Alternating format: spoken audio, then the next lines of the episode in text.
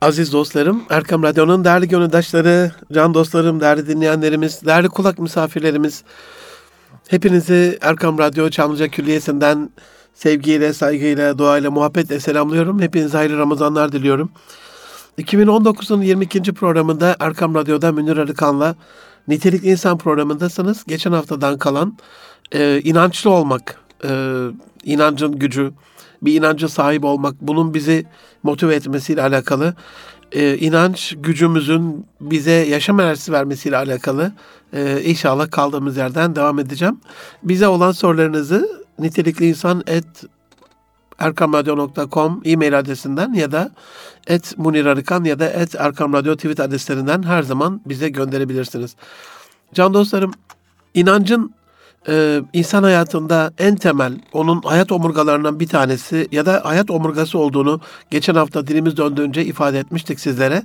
Ama bir taraftan da özellikle e, bilim dünyasında Rönesans sonrasında her şeyi böyle maddesel olarak ispata yöneltmeye çalışan, her şeyi masada elle tutulur, gözle görülür bir hale getirmeye çalışan, her şeye şüpheci bir yaklaşımla e, bakmaya çalışan bilim dünyası e, özellikle Orta Çağ'da kilisenin baskısından da bunalması sonucunda dinden epey bir uzaklaşmış duruma geldi. Ve modern çağda insanlar hiçbir inanca sahip olmamayı bir erdem olarak görerek kendilerini her türlü e, sorumluluktan, zorunluluktan, sistemden, e, ve bir sisteme uymaktan azat eylediler.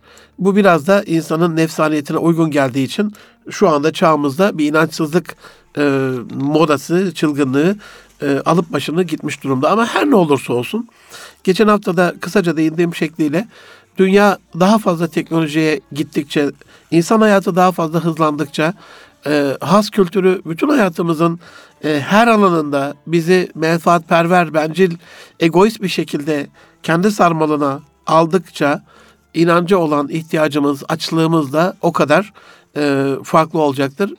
Bunu şöyle bir misalle örneklendirmek istiyorum aziz dostlarım. Yurt dışına her gittiğimizde mesela bundan 25-30 yıl önce hatta 35 yıl önce böyle nadir görürdük köpekleri affedersiniz sokak hayvanlarını. Ee, yani vardı Türkiye'ye göre bir miktar daha fazlaydı ama yani bir mahallede 15-20 tane görebilirdiniz. 2000'li yıllardan sonra bu inanılmaz derecede arttı. Sonra her gidişimizde gezdirilen lütfen beni affedin e, gezdirilen köpek sayısının katlamalı olarak arttığını gördük. Mesela bir Alman ailesi bir köpek bakıyorsa iki köpek bakmaya başladı. İki bakanlar üç, dört, beş bakmaya başladı. Bunu hızla köpek ve bu tür hayvanları taşımak için kullanılan tasmalardaki dizaynda da görmeye başladık. Tek elle tuttuğunuz ama ucunda dört tane kutup kızakları gibi ipin olduğu ve dört tane hayvana doğru giden ya da iki elinizde e, tek tutmayla iki, bir tutmalıkla iki köpek sağda bir elinizle sol elinizde iki iple tek tutmalık tasma e, iki köpek solunuzda toplam dört köpekle e, gezdiklerini gördük. E, buna bir sözüm yok. Hayvan sevgisi de imandan. Hayvanlar da Allah'ın verdiği bir can. Biz Yaradan'ın yerden ötürü seven ve uygarlığın çocuklarıyız.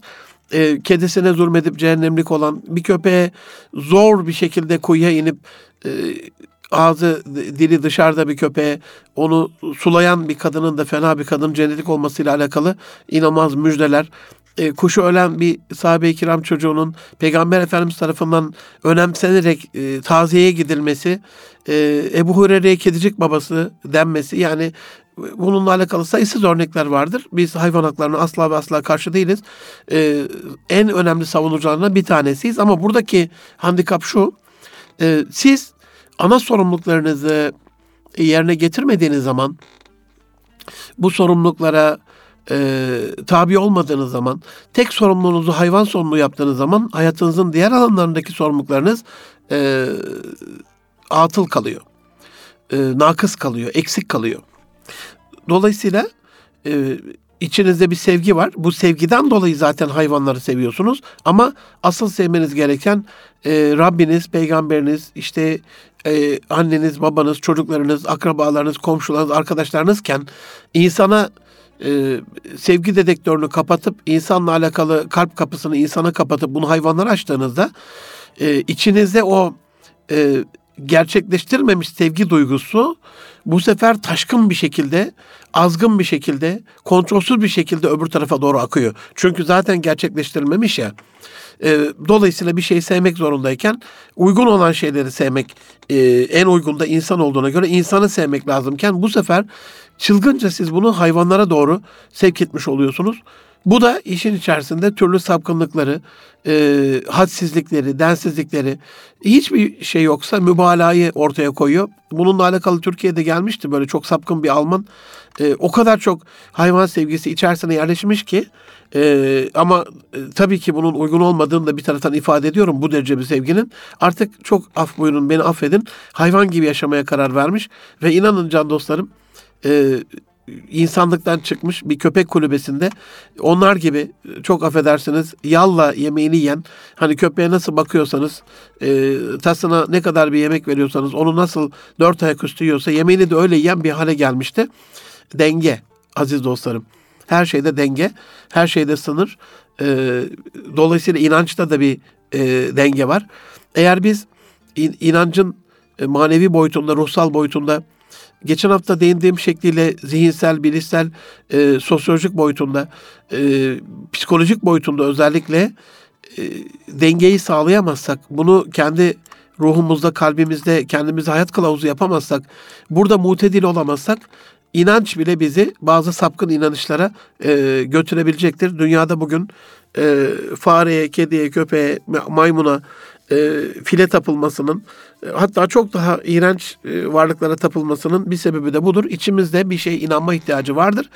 Bu ihtiyacı gelin el birliğiyle en yüce olan varlığa, yüce yaratıcıya, Rabbi Celil'imize, e, bizimle alakalı bizi en çok seven, bizi her şeyden daha çok seven, yaratıp e, bizi kendi ruhundan e, şereflendiren, bize kendi ruhundan üfleyen, yeryüzünde bizi halifesi kılan, hiçbir yere sığmayan o yüce varlığın gelip gönlümüzde e, sığmasını bir şeref olarak kabul ederek onun sevgisini kazanmayı, onun inancını kalbimizde taşımayı e, ve bu inançla şerefyab olmayı kendimize e, kılavuz edinirsek inanç bizi mutlaka daha güzel bir yere e, götürecektir. Aziz dostlarım İnancın bir başka boyutu da hani geçen hafta epey bir boyutuna değindik. Ee, hatırlayacaksınız en son psikolojik boyutunu anlatmıştım size. Ama toplumsal sosyolojik boyutu da var. İnancın bilgiyle alakalı bilişsel boyutu var. Kendi zihnimizde bunu değerlendirdiğimiz zihinsel boyutu var. Ee, kendi ruhaniyetimizde ruhsal boyutu var. İnancın bir başka boyutu da iletişim boyutu. Yani inanç hiç unutmuyorum askere gittiğimde Kütahya'da Hava Eğitim Tugayı'nda ilk girişte kocaman bir pano dikkatimi çekmişti. İşte Türk askeri, Türk evladı inancını kalbinde saklayan falan. Diğer bütün unsurlar hatırla şu anda tam hatırlamıyorum şeyi. Ee, ama vatan sevgisi ise göstermek zorundasın, ispat etmek zorundasın. Bunu bir fiil uygulamaya dökmek zorundasın. İnsan sevgisi ise yardım edip bunu ortaya koymak zorundasın. Enteresandı. O yıllarda inanç gizlenmesi gereken, e, sosyal hayata taşınmaması gereken bir öcü gibi bakıldığı için hani inanca da karşı olmamak adına e, sonuçta koca Türk ordusu peygamber ocağı diye bilinen ona da karşı çıkmamak adına e, ne yapmışlar? İnancını işte gönlünde gizleyen falan inanç böyle e, gizlenmesi gereken bir unsurdu. Can dostlarım inanç eğer gerçek manada hazmedilmiş bir inançsa mutlaka iletişimi daha anlamlı kılar. Sizinle aynı şeylere inanan insanlarla aynı komünitede, aynı grupta, aynı cemaatte, e, aynı e, arkadaş e, ortamında daha samimi, daha derin ilişkiler kurarsınız. Daha hızlı kanka olursunuz. Yurt dışında mesela bir Türkiye rastladığınızda oradaki bir lütfen bir halinizi düşünün. Sizinle aynı lisanı konuşana nasıl yakınlaştığınızı, o garip yaban ellerde kendinizi nasıl e, sadece aynı dili konuşmasından dolayı bile sevinçli hissettiğinizi bir düşünün din bunun kat kat daha fazlasını sağlıyor insana otomatikman. Dolayısıyla inancın bazı ritüellere sahip olması da bundan dolayı. İletişim boyutunda insanları hızlı bir şekilde birbirine kaynaştırıyor, yakınlaştırıyor. E, kafadaki şüpheleri, tereddütleri atıyor. Bu anlamda benim bir içimde bir e, acıdır. E, ne olursunuz kurban olayım. Dini bütün e, bunu gerçekten kendine yakıştıran, sindiren, hazmeden hocalarım beni affetsinler. Ama alemi İslam'da inancın yüksek boyutuna, inanılmaz bir yüksek frekansta inanç zenginliğine sahip olan, inancı bizlerden, ben gariban, e, aciz bu kuldan çok çok daha yüksek ve yüce ve âli bir durumda yaşayan birçok e, Müslüman din kardeşimizin iletişim boyutunda köreldiğini, bu benim zihnimde bir acıdır. E, buradan bu acımı sizlerle paylaşmak istiyorum hafızı kelamdır, hadis-i şerif Sahih Buhari yutmuştur, hatmetmiştir. İnanılmaz ibadetleri vardır. Bizden çok çok daha samimi bir bağı vardır, rabıtası vardır Rabbi ile.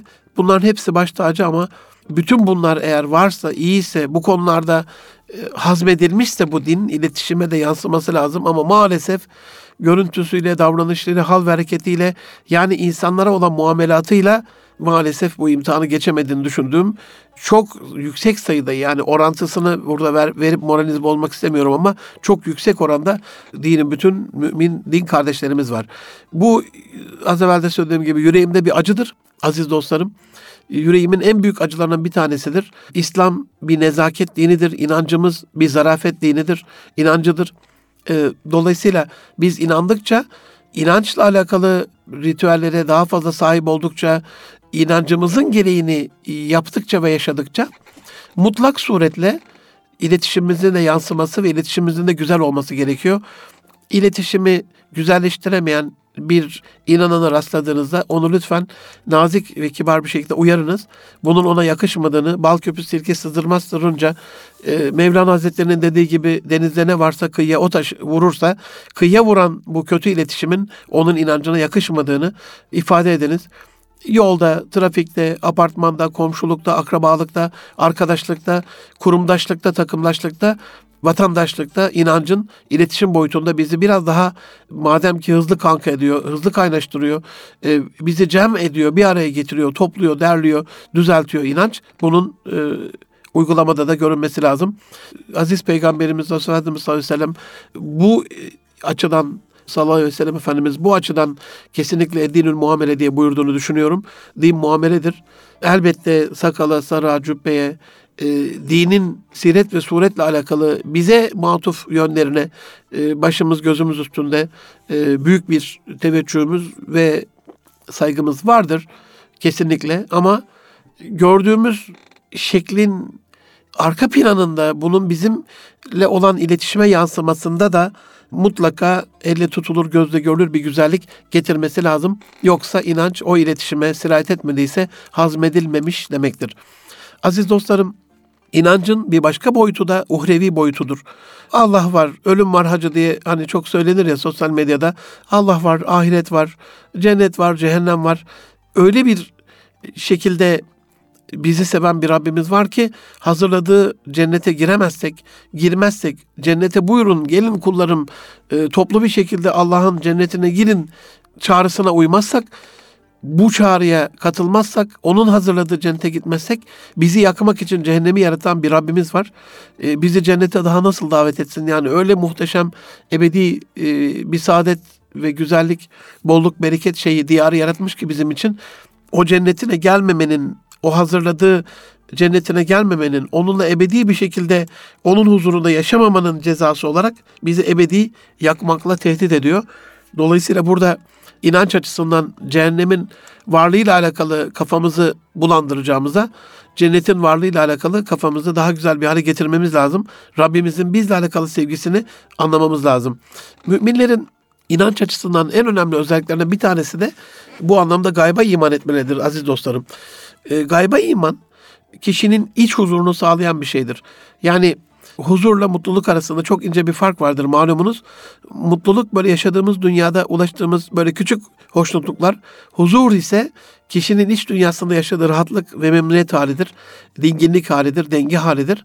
İşte iman kişinin iç dünyasında yaşadığı o boşluk ve belirsizliği ortadan kaldırarak ona Allah'a inanmanın bir dönüşümü, geri dönüşü olarak ya da bir e, hediyesi olarak o kişinin kalbinde huzur ve güveni doğurur güven de insanın en fazla e, hani psikoloji boyutunda da anlatmıştım geçen hafta Maslow ihtiyaçları hiyerarşisinde insanın hele hele şu küresel e, ve global dünyada en fazla aradığı şeylerden bir tanesidir o güven duygusu. Bu güven duygusunu en yüksek düzeyde bulacağı şey de inancındaki ohrevi boyuttur. İnancın tabi hukuki ve adalet boyutu da var. Yani niye inanalım ki, niye bir inanca iman etmek, bir sisteme uymak zorundayız ki gibi böyle modern dünyanın insanının kafa karışıklığı var. Kadim İslam tarihinde inanılmaz muhteşem örnekler bize göstermiştir ki can dostlarım. Sağlam bir inanca sıkı sıkıya bağlı olduğumuzda ya da sıkı sıkıya bağlı olan insanlarda tam ve eksiksiz ve kusursuz bir adalet sistemi kurulmuştur. Yani bizi hep şu anda kendi kurdukları Batı güdümündeki yok IŞİD'le, Taliban'la, yok bilmem neyle, onunla bununla, şunla, Boko Haram'la tehdit ediyorlar. Bizi onlarla eşleştirmeye çalışıyorlar. İşte e, İslam dediğim budur diye İslam eşittir en sonunda da terörist diye bizi öyle yaftalıyorlar. Ama bizim akupak, tertemiz, pırıl pırıl bir mazimiz var. E, biz e, Batı'nın böyle türlü oyunlarına maruz kalmadığımızda, onların Ali Cengiz oyunlarına aldanmadığımızda, birlik ve dirliğimizi muhafaza ettiğimizde, hele hele kendi inancımızın gereğini kendi hukuk ve adalet sistemimizde ele aldığımızda e, inanılmaz güzel bir sistem kurmuş bir uygarlığız. Bunu tarihimizle ispat etmişiz. Dolayısıyla hani ölelim gidelim inanç boyutunda cennette güzel şeyler bekliyor diye e, sadece toz pembe bir hayalde satmıyoruz. İnanç, hukuk ve adalet boyutunda da insanın en temel ihtiyacı olan adalet mülkün temeli ise en temel ihtiyaçlarından bir tanesi olan, belki de bir numarada ihtiyacı olan bir hukuk ve adalet sisteminde yaşamanın işte güven boyutu da vardı ya demin insan güven duymak istiyordu, güven ihtiyacı vardı. Böyle güvenilir, kusursuz bir sistem içerisinde yaşamanın mutluluğunu veren bir sistemdir inanç. Bu madem ki tarihimizde oldu, şanlı tarihimizde oldu, şanlı mazimizde oldu. Bunu ecdadımızın, e, Resulullah Efendimizin asıl saadet döneminde e, gerçekten inanan iyi müminlerin bir numaralı gündeminin de hukuk ve adalet olduğunu, birincil vazgeçilmez e, ilk maddelerinin adalet olduğunu tarihi boyutuyla görmüş oluyoruz. Günümüz dünyasında modernistlerin böyle e, sıklıkla vurgu yaptıkları en önemli şey hukukun üstünlüğü, işte adalet mekanizmasının kusursuz çalışması, bunun eşitlikli bir şekilde uygulanması, aradaki farklılıkların ortadan kalkması. Hatta o kadar ileri gidiyor ki modern dünyada bir taraftan tanı tanımaz bir şekilde ateizmi körüklüyorlar, ateizm ateşini yakıyorlar. Bir taraftan onu pazarlıyorlar ama öbür taraftan da ekonomik kalkınmanın birinci şartı olarak hukukun üstünlüğünü bir yerde adalet mekanizmasının kusursuz işlemesini şart olarak koşuyor. Hatta Türkiye'de de de zaman zaman adalet mekanizmasında aksamalar olduğunda işte bir taraftan e, böyle ismini vermek istemediğim ekonomi kulüpleri böyle kalentörler hemen hatırlayın 28 Şubat döneminde olduğu gibi ya bir beyanname verirler ya bir basın açıklaması yaparlar ya e, bir basına bir ilan verirler. Hemen bir uyarıda bulunurlar. Çünkü ekonomik kalkınmanın da sağlayıcısı oradaki e, adalet sisteminin hiç kimseyi tölere etmeden e, ya da kayırmadan e, tam ve eşit bir şekilde uygulanmış olmasıdır. Bunu ne Cumhuriyet tarihinde şu e, kısa Türkiye Cumhuriyeti tarihinde sağlayabildik ne de Batılılar bize pazarladıkları şekliyle onlar sağladı. Hukuk sisteminin adalet boyutunda en insan gönlüne güven veren, gönlünü surura kavuşturan şekliyle Osmanlı sağladı. Asıl saadetli Resulullah Efendimiz sallallahu aleyhi ve sellem sağladı. Dolayısıyla oraya baktığımızda adalet mülkün temeli Hazreti Ömer Efendimizin bir sözüdür. Mülkün temeline adaleti koyduğunuzda, insanlara adil davrandığınızda, bunu da inancınızın bir gereği olarak yaptığınızda belki de sadece Kur'an-ı Kerim okumak, ezan okumak, namaz kılmak, e, kurban kesmek, hacca gitmek, zekat vermek falan bunlar değil. Belki de müellefe kulübün kalbi İslam'la ısınan, bizle ısınan, bize doğru teveccüh eden, yönünü bize dönen, akın akın feç feç İslam'a giren insanların en önemli tercih sebepleri de bu olmuştur. Bıkmışlardır çünkü kilisenin baskısından, derebeylerin, kralların, hükümdarların adaletsiz ve zulüm altında inim inim inledikleri hayattan ve en güvenilir şekilde yaşayacakları, iyi bir insan olurlarsa asla haklarını yenmeyeceği e, İslam topraklarına göç etmişler, hicret etmişler ve toplu bir şekilde bizim yönetimimiz altında yaşamaya rıza göstermişlerdir. Bunu tercih etmişlerdir. Dolayısıyla dinimizin de inanç boyutunda en fazla yayılmasının, kabul görmesinin, hüsnü zanla karşılamasının en temel sebeplerinden bir tanesi de inancımızın hukuk ve adalet boyutunda insanları tatmin eder bir öneri sunması, bir çözüm sunmasıdır. Bunu da kendi bulunduğunuz yerde hükümete, devlete, yönetim, yönetime, belediyeye etkiniz olmuyorsa bile en azından ailenize bir etkiniz olabilir.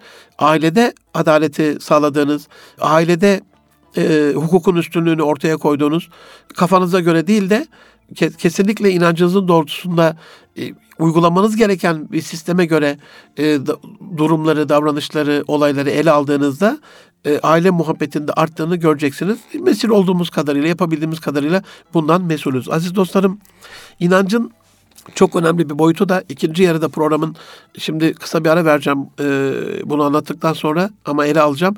En önemli boyutlarından bir tanesi de sağlık boyutudur. Eski zamanda bir düşünün lütfen. Kinin yutulan bilmiyorum şu anda bizi dinleyen dostlarım hatırlar mı? O e, küçük böyle elde toparlak hale getirilip iğrenç bir şekilde yutturulan ama şifadır. İğrenç dememek lazım ama çocuk aklımızla 45-50 yıl öncesinde e, eğer bir sıtma varsa, bir işte e, ateşli hastalık varsa e, o yutturulurdu. İnanın içerik olarak da ne olduğunu bilmiyorum ama Allah affetsin iğrenç bir şey olduğunu biliyorum sadece. Bildiğimiz tek şey oydu. Yani ben başka bir ilaç bilmiyorum. Anneannem rahmetli sıvazlardır sırtımızı. Zeytinyağıyla ovalardı, karabiber dökerdi ona. E, gazeteyle de böyle onun üstünü örter üstümüze kıyafet giydirirdi. Terlettirirlerdi mesela. Ne bileyim sağlıkla ilgili düşündüğüm zaman sarımsak yutururlardı Antep şeyiyle uygulamasıyla. Yoğurtla sarımsak yedirirlerdi ya da yoğurtla bağırsak problemi olduğunda yumurta yaparlardı. Sarımsaklı yumurta onu yoğurtla e, servis ederlerdi. Yani hatırladığım e, bir kere doktora gittiğimi biliyorum. O da dişle alakalı. Çok sızlıyordu. E, bir çürük vardı demek ki. Onun dışında ben doktora gittiğimi hatırlamıyorum. E, ama şu anda bir düşünün. Yani gitmediğimiz doktor kaldı mı? Yutmadığımız ilaç kaldı mı? Peki sağlıklı mıyız? Hayır. Asla ve asla sağlıklı değiliz. Modern tıbbın geliştiği neredeyse bakıyorlar özel yapay zeka gözlüklerle, e, augmented reality sistemleriyle, e, virtual reality sistemleriyle neredeyse insanın içerisinde neredeyse değil hakikaten de öyle e, ultrasonik sistemlerle bile damarları dışarıdan derinin dışından görmek mümkün. E, PET sistemiyle üç boyutlu bütün ince detayları görmek mümkün. Neredeyse insanın içine girdiler ama gönlüne giremediler, ruhuna giremediler, kalbine dokunamadılar. Belki yapay kalp var, kalbi bile değiştiler ama sağlık boyutunda e, kalbi pompa, e, gözü mercek, e, böbreği süzek olarak gören bir tıp yaklaşımı asla ve asla insanın o huzur bulduğu, e, sükunete erdiği dinginliği ona sağlık sistemi olarak sağlayamadı. Yapılan birçok çalışma ameliyata giren hastaların güçlü ve sağlam bir inanca sahip olanlarında daha hızlı bir iyileşme görüldüğünü gösteriyor. Yüksek inanç düzeyiyle yapılan duaların da iyileşmede çok önemli olduğu e, bir gerçek. Zikirlerin, Esma-ül Hüsna'nın e, dolayısıyla inanılmış bir şekilde manası bilinerek yapılan e, anlamlı e, dini faaliyetlerin sağlık boyutunda bizi çok daha iyiye getirdiği hele hele bir de buna tıbbın evivi ile alakalı e, bilinçli bir uygulaması yapıldığında bu insanların sağlıklarında çok daha iyi olduğunu görüyoruz. E, İnşallah inancın sağlık boyutunda da e, birazdan biraz daha değinmek isterim ama vaktim kaldığı e, veçiyle. Aziz dostlarım, Erkam Radyo'da Münir Arıkan'la Nitelik İnsan programındaki birlikteliğiniz devam ediyor. 2019'un 22. programında inanç zenginliğini, inanç gücüne sahip olmayı sizlerle paylaşmaya devam ediyorum efendim. İnancın sadece şu ana kadar saydığım e, ruhsal boyutu, zihinsel boyutu, e, bilişsel boyutu, sosyolojik boyutu, e, psikolojik boyutu, uhrevi boyutu ve iletişim boyutu ya da adalet ve sağlık boyutu yok çok boyutlu bir sistemle karşı karşıyayız. Hayatımızı tanzim edecekse, e, hayatımızı tanzim etmeye adaysa e, ve bu iddiadaysa e, hayatımızın her alanda 360 derece bizi kuşatan bir sistemle karşı karşıyayız. En önemli unsurlarının bir tanesini de sizlerle paylaşmak istiyorum. İnancın kader ve sabır boyutu. İnancın en üst düzeyde insana etki ettiği, insanın kalbine, ruhuna, aklına dokunduğu e, boyut belki de kader ve buna bağlı sabır boyutudur. Kadere iman olmasaydı bir düşünün can dostlarım dünyanın nasıl bir dünya olacağını, nasıl bir dünyada yaşayabileceğimizi bir hayal edin lütfen. Başımıza gelen bela ve musibetlere bakışımızı düşünün. Kader ve sabır en büyük toplumsal ve kişisel rehabilitasyon aracı. Psikolojik olarak da bizi rahatlatan bir şey. Ama hani kader ve sabır boyutunda inanca baktığımızda toplumsal ve kişisel e, rehabilitasyon dışında olanda hayır vardır. Hiçbir sebepsiz değil her şeyde bir hayır vardır. Mevlam görelim neyler neylerse güzel eyler. Sizin şer gördüklerinizde bir hayır, hayır gördüklerinizde bir şer olabilir. Nasıl bir şeydir aman Allah'ım. Nasıl bir güzel, nasıl muhteşem bir ilkat ve inanç zenginliğidir. Kişiyi böyle pasifize etmeden, dışlamadan en üst düzeyde aktif ve dinamik tutarak hayata bağlar ve onu daha metanetli bir hale getirir. Sevgili babacığım Gaziantep Amerikan Hastanesi'nde 70'li yıllarda yaşadığı bir olayı anlatır bize sürekli. Bir dedem rahmetli e, Ali dedemiz rahmetlinin göz ameliyatında orada bulunur birkaç gün, iki üç gün. Ben de hayal meyal hatırlıyorum böyle çocukluğumda onun elinden tutup gidip geçmiş olsuna gittiğimi. İki tane şey görür e, aynı odada biliyorsunuz hani özel odalar falan olmadığı bir dönem Türkiye'de. Bir tanesi ayağı kesilmiş trafik kazasında elinde tesbih ya Rabbi şükür elhamdülillah olan da hayır var.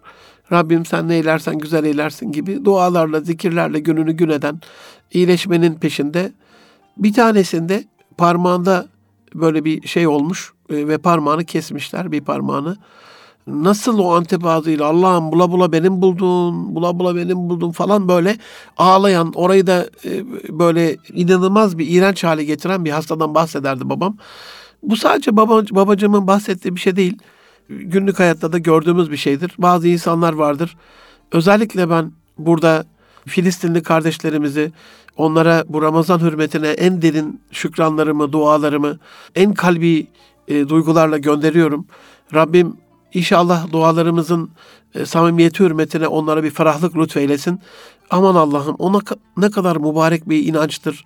Ne kadar güzel bir tevekkül, kadere karşı rıza gösterme ve sabırdır. Bilmiyorum yani ben bunu Türkiye'de veya başka bir yerde Arap kardeşlerimiz gibi içselleştiren bir uygarlığa bugüne kadar rastlamadım, görmedim, duymadım. Sadece Filistin'de değil Mısır'da da Melun Sisi'nin zulmettiği insanlara hatırlayın gencecik delikanlıların idamında anneler gelip ilk kelimelerine dikkat ederim ben. ilk cümlelerine, ilk bakışlarına, ilk konuşmalarına hiçbir hırçınlık yoktur. Hiçbir böyle bağırtı çağırtı üst baş yık, yıkma, yırtma yoktur. Elhamdülillah diye gelirler cesedin başına, şehidin başına. Elhamdülillah. Elhamdülillah. Ente şehit inşallah. Sen inşallah şehitsin yavrum. Şehit oldun. Ne mutlu canına. Seni tebrik ederim. Allah şehadetini mübarek kılsın gibi ilk şeyleri budur yani. Bu ne muazzam bir kader, sabır ve tevekkül boyutudur. Zaten başka bir şey yapma şansımız var mı? Ölüyü diriltme şansımız var mı? Zulmü o anda durdurma şansımız var mı? Sadece Rabbe rıza gösterip ben bunu aziz dostlarım acizane şöyle de bir teşbihte hata yok. Teatral bir şeyle zihninizde canlandırmak istiyorum. Keşke imanın bu boyutuyla ele alındığı bir ruhaniyete sahip olsam. E, acizane ben şahsımda, kendi nefsimde, kendime söylüyorum bunu. Sizi tenzih ederim. Şöyle bir şey düşünün. Bir senaryo verildi size ve bu senaryoyu oynamak, gerçekleştirmek, rolünüzü uygulamak karşılığında 100 milyon dolarlıkta bir ödül alacaksınız. Bu rol karşılığında size ödenecek olan bedel e, böyle güzel bir miktar olsun. Bir milyar dolar da olabilir. 10 milyar TL de olabilir. Önemli değil. Rakamlara takılmayın ama dünya şartlarında sizi ilelebet inşallah e, rahat ettirecek bir şey olsun bu. Bütün imkanlarınızı karşılayan bir şey olsun. Bir gelir olsun. Rolünüzde diyelim hani biraz da abartayım bunu. Bir dizi olsun bu. Bir yıl sürsün. Rolünüz gereği de size hep vurulacak, dayak yiyeceksiniz. Ondan sonra tahkir edileceksiniz, aşağılanacaksınız. Hani o dizideki rolünüz de bu olsun. Şimdi karşılığında 100 milyon dolar, 1 milyar dolar aldığınız bir şeyde, filmde bir de başroldesiniz. Ondan sonra başrolde olmasanız bile hani figüran olarak bile diyelim e, dayak yiyorsunuz. Eski Cüneyt Arkın filmlerini düşünün yani. Başrol oyuncusunun dayak attığı o şeysiniz, figüransınız öyle düşünün. Hiç önemli değil. Ama bu bir rol. Senaryo gereği yönetmen nerede ne şekilde dayak yiyecekseniz, nerede ne şekilde suratınızda tokat atılacaksa, nerede ne şekilde başınıza kötü bir şey gelecekse bunu size söylüyor. Işık, motor, kamera haydi bakalım diye oyuna geçtiğinizde siz de bu oyunun rolünüzü en güzel şekilde uyguluyorsunuz. Lütfen bir düşünün. Ödemeler de sonra yapılacak. Hiç yapılmadığını düşünün ama güvenilir bir şirket. Kesinlikle alıyorsunuz. İnancınız tam. Zihninizde şöyle bir kötülük olur mu? Ya ulan biz tokat yiyoruz böyle. Sürekli bizi dövüyorlar. Sürekli dayak yiyoruz. Sürekli bize zulmediliyor. Sürekli bize kötü davranılıyor. Hiç böyle bir şey gelir mi? Başroldeki adam ne güzel arabayla gidiyor. Bizi çölde süründüre süründüre yürüyorlar. Yürü, yürütüyorlar. İşte başroldeki uçaklara biniyor. Bizi toplu taşımada böyle süründürüyorlar. Hiç aklınıza böyle bir şey gelir mi? Hayır. Dürüst olalım. Aklımıza hiç böyle bir şey gelmez. Hele hele böyle bir yılı da beklemiyorsa, arada da ödemeler varsa, ihtiyaçlarınız da görülüyorsa, sette zaten o bütün oyuncularla beraber kalıyorsanız, herkes bir aradaysa, film reyting rekorları kırmışsa, insanların sevdiği de bir şeyse, o tadından yenmez. Siz orada rol ne olursa olsun yönetmene uydukça mutlu olursunuz. Şimdi yönetmenimiz, yaratıcımız Allah. Senaryosu lehve mahfuzda bizim için yazdığı kader ve Dünya hayatı sahne, oyuncuları biziz. Bir oyun diyor zaten. Dünya hayatı sadece bir oyun. Bu açıdan baktığımızda aziz dostlarım, kadere rıza göstermek ve sabretmekle alakalı bir filmi e, onun oyuncusu e, çekilme döneminde, filme alınma döneminde nasıl ki mutsuz olmuyor ve mutlu oluyorsa diyelim rol icabı bir şeyi kaybediyor. Rol icabı e, telefonunu kaybediyor. Rol icabı cüzdanını kaybediyor. Parasını kaybediyor. Rol icabı evi yanıyor. Rol icabı işte setteki insanlardan bir tanesi ölüyor. Al, Rabbim kötü kaderden muhafaza eylesin bizi. Ama başımıza gelen e, o kaderin bizi imtihanlarında da bize o sabrı, tevekkili, e, kadere razı gelmeyi de lütfeylesin o gönlü yüce Filistinli kardeşlerimiz gibi diğer Arap ülkelerinde gördüğüm elhamdülillah diye şehidine yaklaşan o can dostlarımız gibi bize de e, bütün kayıplarımızda ilk önce elhamdülillah diye Rab tarafından yazılan senaryoya uymamızı nasip eylesin. Ama e, oradaki o tevekkülün bir boyutu da aynı rol karşısında nasıl ki ücretini alacaklarından emin, insanların teveccühünü kazanacaklarından emin olma duygusu onlara o kötü senaryoda bile ona uymayı gerektiriyorsa biz bu iyi senaryoda Rabbimizin çizdiği, yazdığı şekliyle o yazgıya, o alın yazısına bu düzeyde sahip olduğumuzda, sahip çıktığımızda, rıza gösterdiğimizde ecrimizin de mükafatımızın da çok olacağını düşünüyorum. Aziz dostlarım, inancın e, gelişimsel bir boyutu da var eğitimle alakalı. O da eğitim ve bilime bakışı. Böyle 28 Şubat döneminde bize pazarlanan e, o sahte şeyhlere, Ham Sofi hocalara, onlara bakmayın. Onlar işte yanımdan ayrılma ne dersem ona bak başka şeye de bakma diye dursun. Vahyin iniş döneminde bile Peygamber Efendimiz sallallahu aleyhi ve sellem yanımda kalın, benim dediklerimi alın, sadece buna bakın dememiş. İlim mümini yitik maldır. Onu nerede bulursa alsın. ilim içinde bile o alsın diye. E, Utlubulîme ve lebissîn. ilim içinde bile olsa onu alın diye. Beşikten mezara ilmi tavsiye ederek kadın erkek ilmini her Müslümana farz olduğunu söyleyerek iki günü eşit geçen ziyandadır diyerek insanları ilme, araştırmaya, keşfetmeye, e, zaten oku sözüyle de e, ortalıkta kitabın olmadığı bir dönemde neyi okuyacaksınız? Tabiatı, insanları, ilahi vahyin o sadece kitabi olarak değil, insani olarak, tabiatla alakalı, dünyevi olarak, e, kainatla alakalı, urevi olarak yaratılan boyutuna bakmayı tavsiye etmiş. Bu tavsiyeleri de insanları ilme teşvik etmiş. Hatta sadece teşvik etmemiş, mecbur etmiştir. Dolayısıyla inancın eğitim boyutunda eğer köreltiyorsa, eğer pısırık bir hale getiriyorsa, eğer saygısız, sevgisiz bir hale getiriyorsa, eğer toplumdan dışlatıyorsa, eğer kötü bir halde tutuyorsa, e, cahil bırakıyorsa o inancı sorgulamanız gerekiyor diye düşünüyorum. Çünkü din zayıf, silik, sönük şahsiyetleri tasvip etmez.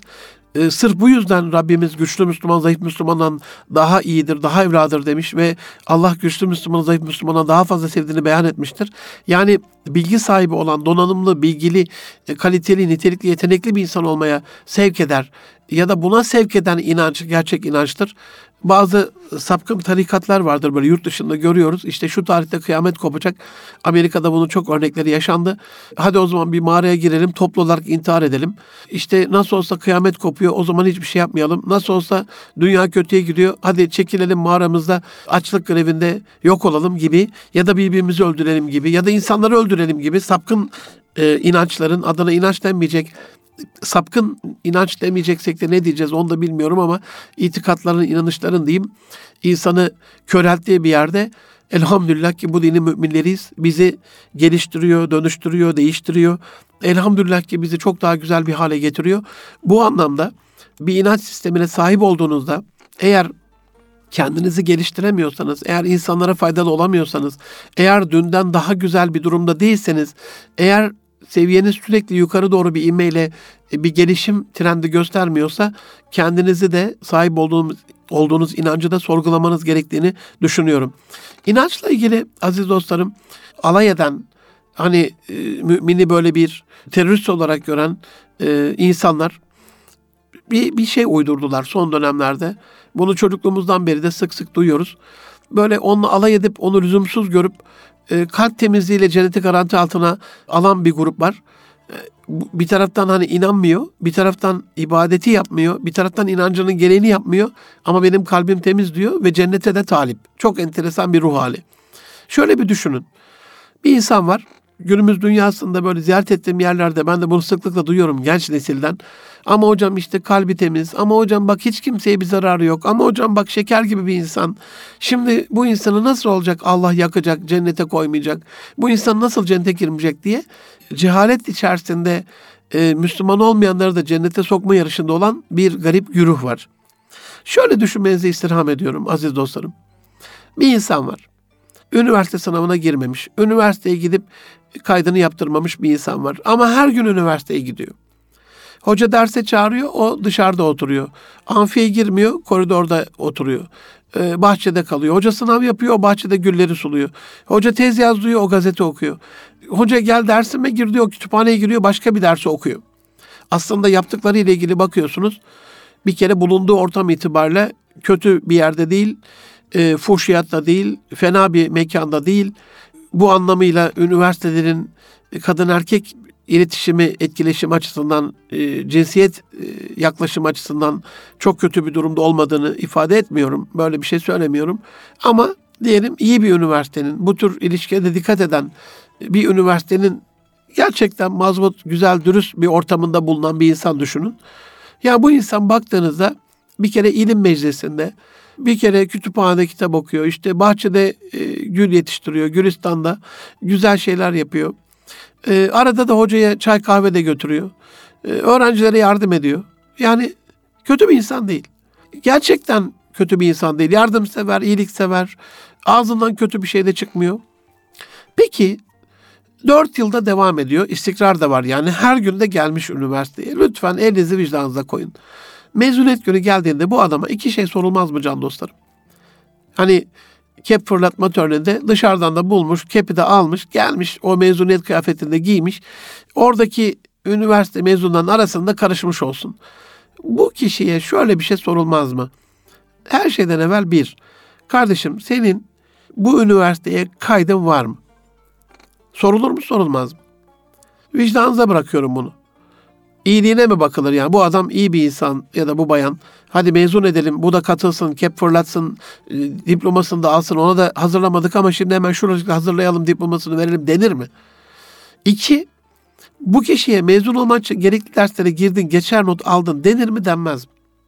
Şimdi söz konusu üniversite olunca insan sahibi dostlarımın elbette hocam kimse bu adama diploma verilmesini istemez. Bilim dünyasında o anlı şanlı profesörler, rektörler, doçentler e, bu adamı üniversitede mezun etmez. Bu adamı üniversiteye kayıt bile etmez. Bu adam üniversite diploması alamaz. Her şeyden önce bu adam üniversiteli değil derler. Der mi demez mi? Derler değil mi? Peki konu dine gelince bu Charleston, bu çark etmek neden? Bir insan nasıl ki üniversiteye girmek için onun sınavını kazanması gerekiyor, kayıt yaptırması gerekiyor. Dinde üniversiteden ucuz bir kurum değil. Dine girmek için de şehadet gerekiyor. Kelime-i tevhid gerekiyor. Kayıt olduğun iş bittin mi? Hayır. Dil ile söylemeni, kalb ile tasdik etmeni, dille takrir etmeni istiyorlar. De, bunu bir daha söylemeni, insanlara deklar etmeni bekliyorlar değil mi? Peki kayıt oldun, dine giriş yaptın, iş bitti mi? Ben Allah'a iman ediyorum, ben Müslümanlardanım deyince iş bitti mi? Hayır. Nasıl ki üniversite sınavlarına gireceksin, derslerine gireceksin, geçen not alacaksın, çalışacaksın, sürekli orada olacaksın. O üniversiteli olmanın gereğini yapacaksın. Şimdi bir de başka dinlerin müritlerini, e, müntesiplerini cennete alma yarışı var. Günümüz bir takım hocalarında. Şöyle düşünsün onlar da. Gittiniz A üniversitesine kaydı yaptırdınız. Siz bir üniversiteli misiniz? Evet. İlim dünyasında bir insan mısınız? Evet. Peki kaydınız nerede? A üniversitesinde. Dört yıl devam ettiniz. İnanılmaz notlar aldınız. Mezun olma günü gelince B üniversitesine gidip kardeşim bana diploma verin diyor musunuz? Denir mi ya da? Böyle bir mantıksızlık yapılır mı can dostlarım? Asla. Peki yani üniversite ile ilgili örnek verince hemen insafa gelen insanlar konu dine gelince neden bunu saptırırlar? Neden onun kalbi temizlerler? Neden onu da Allah affeder derler? Bazı ritüelleri var, bazı törenleri var, bazı hakikatleri var. Ben bakıyorum şu aziz mübarek Ramazan günlerinde Ramazan gelince yabancıların içecek reklamları bile imana geliyor. Yani bir, birkaç içecek firmasında görmüşümdür onu. Evde televizyon yok ama hani arada rastladığım reklamlarda yani camiler, minareler, arkada bir mahya.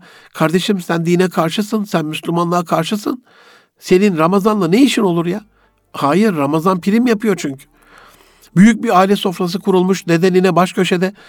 Akrabalar gelmiş. Kardeşim sen aileye karşısın. Sen bireysel ve bencil egoist bir hayatı yaşatmaya çalışan, kendi modern yaşam tarzında insana bireysel ve bencil hayatını empoze etmeye çalışan bir insansın. Sen nasıl oluyor bütün aileyi nineyle dedeyle beraber topluyorsun? Çünkü Ramazan şimdi prim yapıyor. Modernite değil, bireysel ve bencil yaşam değil, gelenek prim yapıyor. Dini motiflerle beziyorlar sofrayı. Bir zemzem eksik sofrada. Çünkü inanç o kutsal günlerde prim yapıyor. Bunun için camilerde görmediğimiz siyasileri de iş Ramazan iftarına gelince ev eve dolaştıklarını, e, sahur sofralarında koşturduklarını, e, önlerine Kur'an-ı Kerim alıp Kur'an okuduklarını, onun hiçbir hükmüne bugüne kadar uymamalarına rağmen dini bir inanç kimliğine büründüklerini görüyoruz. Din aldatma değil can dostlarım, din muamele. Nasıl ki bir yılına bakıp üniversiteden mezuniyet verilmiyorsa, dört yıl gerekiyorsa insan hayatında dinin bütün alanlarında, hayatının bütün alanlarında elle görülür, elle tutulur, gözle görülür bir sistem halinde var olması gerekiyor. Bu varlığımıza puan verilecek. Gökler aleminin yaradanı, Rabbimiz, yaratıcımız, ilahımız ona puan vererek bizi cennetin alıp almamaya karar verecek. Bir günlük imanla değil, imtihandan geçeceğiz, deneneceğiz. Başımıza türlü haller gelecek ve onlardaki sabrımız, kanaatimiz, şükrümüz, tedomonime bir şükri sırrınca başımıza gelen olaylarda bile şükürdar olup olmamamızla alakalı puan verilecek. Dolayısıyla dinin, inancın hayatınızın bütün alanında A'dan Z'ye yer aldığı, inancınızın mükafatı olarak inandıklarınızı göreceğiniz ahirete hazırlandığımız şu dünya hayatında kısacık geçecek bir böyle e, şeyde nefeste geçecek bu dünya hayatının türlü hilelerine aldanmadan sırat-ı müstakim üzere, istikamet üzere gerçekten insanca bir hayat yaşamamızı Rabbim bize e, lütfeylesin, nasip eylesin diyorum. Hepinizin şimdiden Eydül Fıtrını, Fitre Bayramını, Fütur Bayramını, Fatur Semavati vel Ard sırrınca yeni bir fıtrata kavuşturacak olan Fıtrat Bayramını tebrik ediyorum. İnşallah garibi, gurabayı, fakir fukarayı sevindirdiğimiz, fitrelerle onların gönlünü aldığımız, okuduğumuz mukabelelerle dinin direği olan o namaza, Kur'an'a daha fazla sarıldığımız, e, Rabbimizin buyruklarını daha fazla içselleştirdiğimiz bir dönem olmuştur Ramazan ve bu bir aylık rehabilitasyon süresince yeni bir fıtrata da bizi kavuşturmuştur. Bu dileklerle hepinizi Rabbi Celle'ime emanet ediyorum. Allah'a emanet olun. Hoşça kalın can dostlarım.